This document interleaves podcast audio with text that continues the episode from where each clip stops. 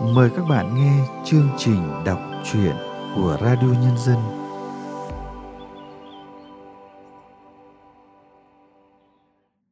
Các bạn thân mến, trong chương trình đọc truyện hôm nay, Radio Nhân dân xin gửi tới các bạn truyện ngắn Đi qua niềm đau của tác giả Cao Nguyệt Nguyên. Mời các bạn thưởng thức tác phẩm này qua sự thể hiện của Ánh Nguyệt.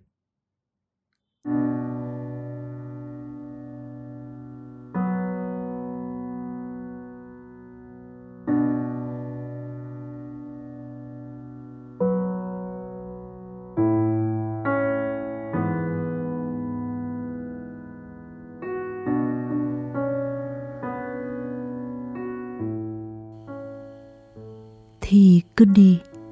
Không đếm được bao nhiêu giọt nước mắt đã tuôn xuống ướt đầm cái khăn đang quấn dưới cổ. Không đếm được bao nhiêu bước chân trên triển đồi.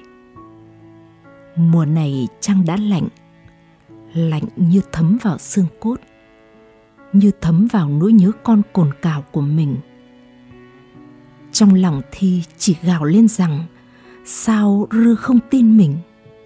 Bấy nhiêu năm bấy nhiêu tin yêu, giờ không bằng một câu nói.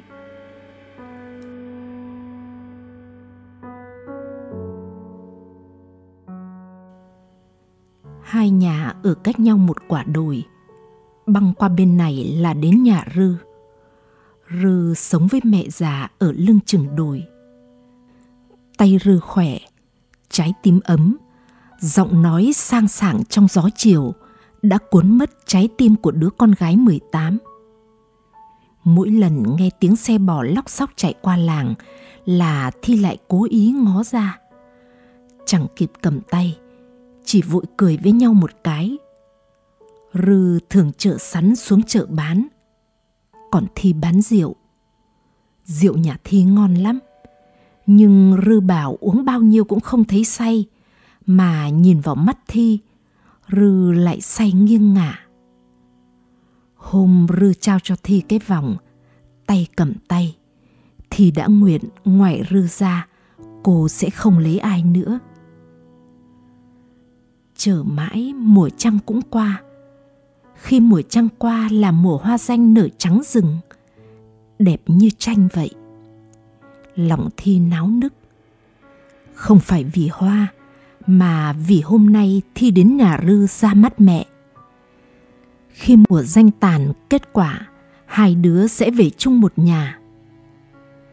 Thế mà cái háo hức chờ đợi ấy tàn lụi nhanh như một cơn gió khi mẹ Rư nhìn thấy Thi. Bà giật mình. Ôi chào, cái mắt đèn ướt át kia, cái khuôn mặt kia sao mà giống thế? Rồi khi nghe đứa con gái ấy nói tên bố mẹ nó, ngực bà đập thình thịch như bị ai vừa thỏ tay vào bóp một cái. Những chuyện ngày xưa bà đã định chôn đi thật sâu, thế mà giờ trỗi dậy thật rõ nét. Thì chính là con của đứa bạn gái thân năm nào. Đứa bạn gái mà bà coi như chị em ruột lại cho bà một nhát dao. Nó cướp mất người thương của bà nó đẩy bà xuống vực thẳm để bà phải tặc lưỡi đồng ý lấy con trai một gã lái bò.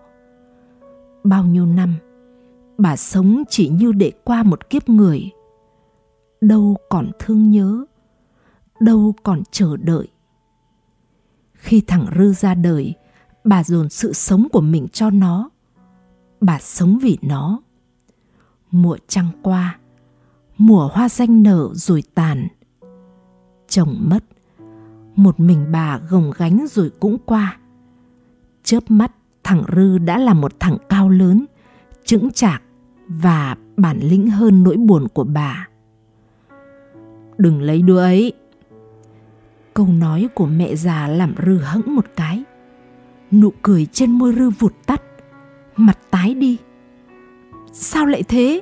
Thi ngoan hiền thế cơ mà mẹ.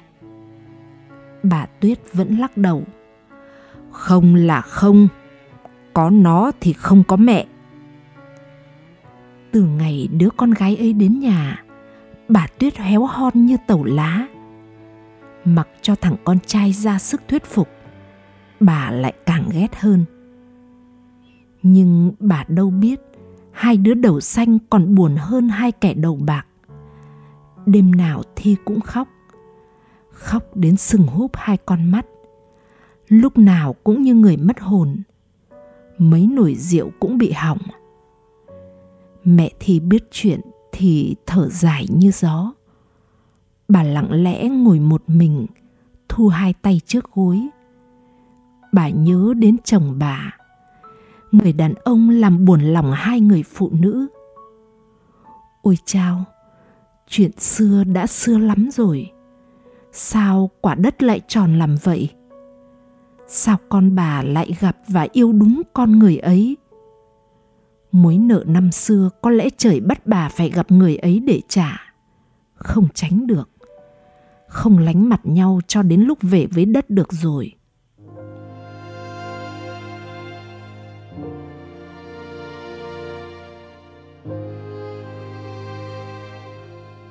Bên dòng suối, chỗ mấy chục năm trước bà Tuyết ném cái khăn xuống và tuyệt giao tình chị em.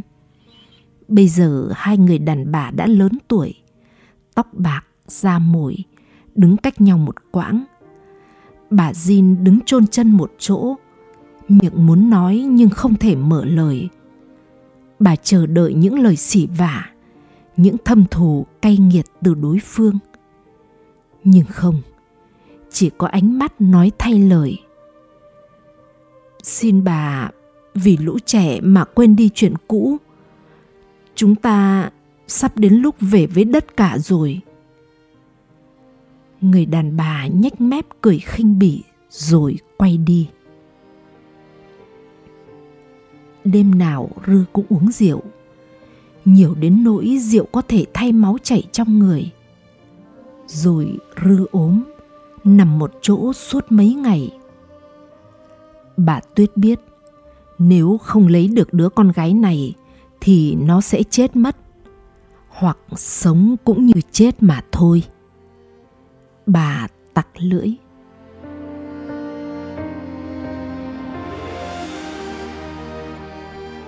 Ngày hai đứa về với nhau vui biết chừng nào, dù mẹ chồng không uống bát rượu mà con dâu mời.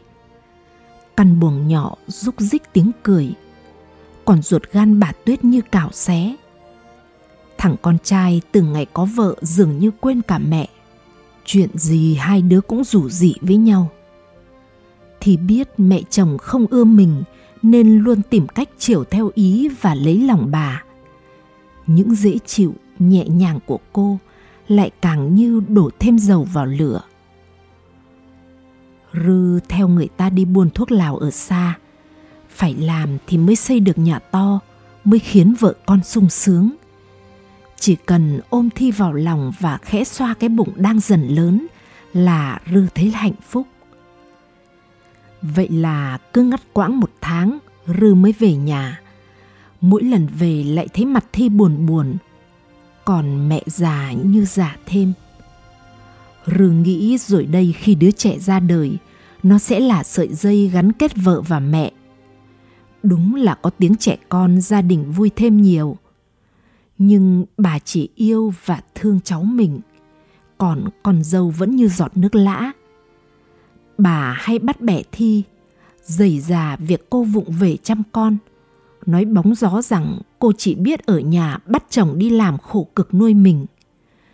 Thôi thì con cũng đủ lớn, tốt hơn hết là nên tránh va chạm nghĩ thế thì xin vào làm ở xưởng mây che đan dưới làng. Sáng đi, tối về. Đường xa mà thi chỉ đi bộ. Nhiều lúc đi như chạy mới kịp giờ. Vừa làm vừa thương con. May mà tối nào cô cũng đi nhờ xe được của một cậu em cùng làm. Nhưng khi vừa chạm chân đến ngõ, chưa kịp lao vào ôm con, thì mẹ chồng đã đứng đấy nói một câu làm thi trột dạ còn nhà tông không giống lông cũng giống cánh không giống cánh cũng giống cạnh lông đuôi vậy là thi chẳng dám đi nhờ xe ai nữa thì biết mẹ chồng có nói qua nói lại với Rư và Rư cũng suy nghĩ nhiều lắm. Mỗi ngày như mưa dầm thấm lâu, Rư cũng thấy mệt. Anh như bị mắc kẹt giữa vợ và mẹ. Rư chẳng đi làm xa nữa, để mẹ hết cớ nói rằng Thi không chính chuyên. Mỗi ngày anh đều đi đón vợ, hai người lại díu dít như chim sâu.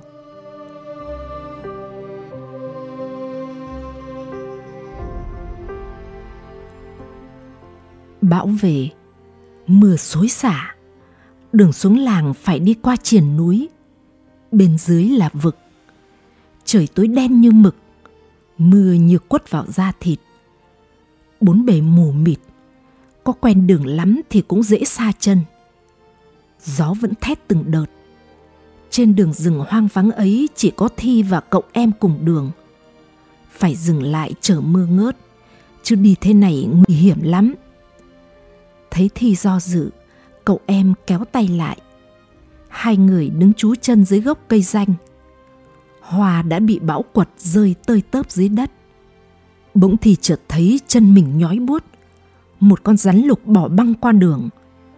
Bắp chân thì chảy máu. Chị Thi, đừng động đậy. Thằng em nâng bắp chân Thi lên miệng mút sạch máu trên chân cô và xé vạt áo để buộc chân cho chị. Khoảnh khắc thằng trai trẻ đưa chân Thi lên miệng đã thu lại trong mắt Rư. Anh quay mặt bỏ đi. Hai tay nắm chặt. Hóa ra lời mẹ nói là thật. Bấy lâu nay thì đã chán Rư rồi. Những cái mặn nồng đã nhuốm hơi lạnh. Thì hay thở dài, hay nhìn xa xăm tận đâu đâu là có nguyên cớ cả. Nếu một ngày em không chịu được thêm nữa, mình xa nhau anh có buồn không câu hỏi bâng cua của thi hôm nào cứ xoáy vào ruột gan rư mọi thứ đã được dự báo trước rồi. Rư đã không nghe lời mẹ. Chưa một lần hoài nghi vợ mình. Có lẽ thi cũng giống tối muộn lắm thi mới về được đến nhà. Bước chân tập tễnh nhờ nắm lá rừng của cậu em mà thi mới hết nọc của rắn. Nhưng lạ lắm. Rư ngồi uống rượu giữa nhà không mảy may nhìn cô một cái. Không hỏi han cái chân tập tễnh của cô một lần. Nhìn sang mẹ chồng, khuôn mặt khinh khỉnh ngồi ôm cháu. Một nỗi tủi thân dâng lên trong lòng. Tự nhiên cô ghét rư quá. Ghét cái kiểu lạnh lùng vô cảm ấy. Cô đi thẳng vào buồng, định chút bỏ bộ quần áo ướt lạnh vì nước mưa. Bỗng ngoài nhà choang một tiếng. Rư lao vào buồng, nắm lấy vợ. Tại sao cô lại thành ra thế? Đồ lừa dối, đồ phản bội. Cút đi, cút ra khỏi nhà tôi. Đừng bao giờ về đây nữa. Thì còn chưa hiểu chuyện gì. Rư đã lôi vợ mình ra cửa tiếng mẹ chồng sang sảng.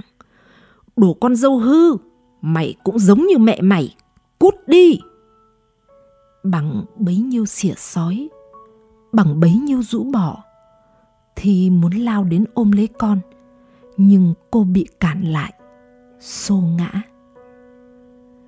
Đêm nay lạnh quá, mưa đã tạnh, gió vẫn thổi nhưng không còn ầm ào. Chỉ có đầu cô vẫn trao đảo không hiểu điều gì đã xảy ra. Người thi thương hơn bản thân mình trở nên tàn nhẫn thì bị đẩy ra đường như một con chó bị cướp con. Bây giờ cô đi đâu? Đường rừng vắng lặng. Chân cô vẫn buốt nhói, ruột đói cồn cào. Cô ngồi xuống bật khóc. Cô cứ ngồi đây và khóc cho đến khi máu giỏ thành nước mắt mà chết đi, sống làm gì nữa? Tỉnh giấc, trời đã khuya sương hơi lạnh ngắt phả vào cửa sổ. Thần men đã khiến anh dã rượi. Tiếng con khóc trong buồng làm rơ bừng tỉnh. Nó tỉnh dậy để tìm hơi mẹ. Mình đã làm gì thế này? Rư lờ mờ nhớ ra chuyện lúc tối. Lòng anh như thắt lại. Rư định lao ra khỏi nhà thì tiếng mẹ vọng ra. Đừng tìm đứa gái hư ấy nữa. Nó không xứng thì không phải người như mẹ nghĩ đâu. Mẹ đừng làm khổ cô ấy. Bốn bề mù mịt. Biết tìm thi ở đâu. Sườn đồi vắng lặng, chỉ có tiếng sương rơi. Rư đứng trên đồi mà gọi, nhưng chỉ có tiếng mình vọng lại. Nỗi bất an và ân hận đang dày vỏ anh. Bắp chân bị cỏ le cứa tứa máu cũng không biết nữa. Đi mãi đến gần sáng khi rư ướt đẫm và chùn cả chân thì mới tìm thấy thi ngồi bất động dưới gốc danh. Anh lao đến ôm lấy vợ, ghi đầu cô vào ngực mình để hơi ấm chuyển sang cái cơ thể đang lạnh ngắt ấy. Một giọt nước mắt nóng hổi trên má thi thấm vào ngực anh. Bà tuyết ôm đứa cháu đang khóc ngằn ngặt không thôi từ nửa đêm đến giờ thằng con trai đi tìm vợ chưa về. Sương gió thế này. Bao lâu nay bà vẫn mang nỗi hằn học trong lòng, nỗi đau ngày xưa chưa dịu. Bây giờ bà đã đuổi được đứa con dâu đi, nhưng sao lòng vẫn không dễ chịu chút nào. Bà chỉ cảm nhận được sự tan tác bủa vây. Có lẽ mở sáng. Hai vợ chồng rư về đến nhà. Ba người đều héo hon, mắt đỏ au bà tuyết trao đứa cháu cho thi bế. Nhìn nó phục đầu vào bầu ngực mẹ, lòng bà như chút được gánh nặng. Bây giờ bà nhận ra, thi, rư và đứa cháu nhỏ đã là một gia đình. Ai đau khổ thì mình cũng không vui được bà lặng lẽ xuống bếp. Thổi đống lửa đã tàn từ giữa đêm.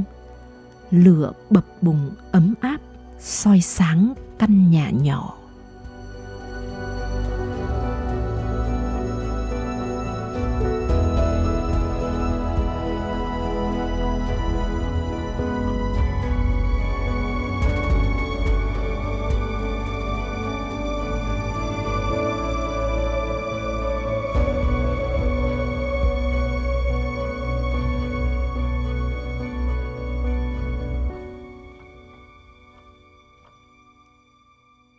Các bạn vừa nghe xong truyện ngắn Đi qua niềm đau của tác giả Cao Nguyệt Nguyên qua sự thể hiện của Ánh Nguyệt.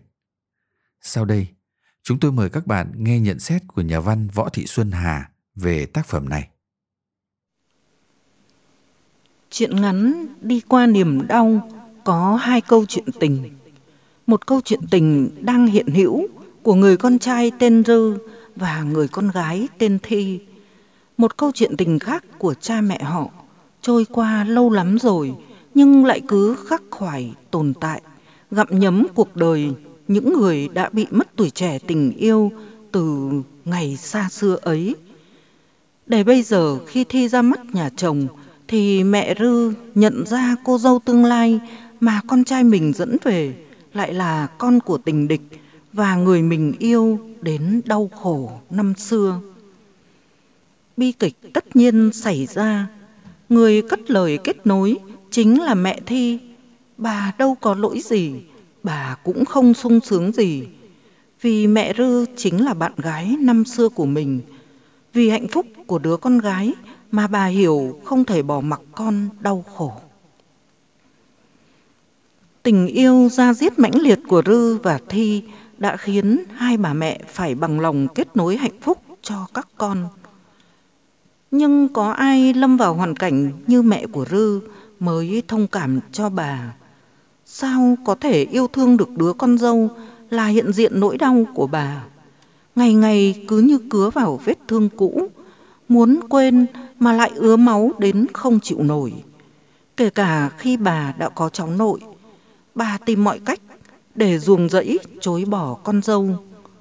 Nhưng tình yêu thương như cái mầm cây mỗi ngày mỗi trỗi dậy. Nỗi đau của con trai cũng làm người mẹ đau cùng. Và một ngày bà nhận ra đứa con dâu chính là một thành phần của gia đình mình. Mở sáng, hai vợ chồng Rư về đến nhà.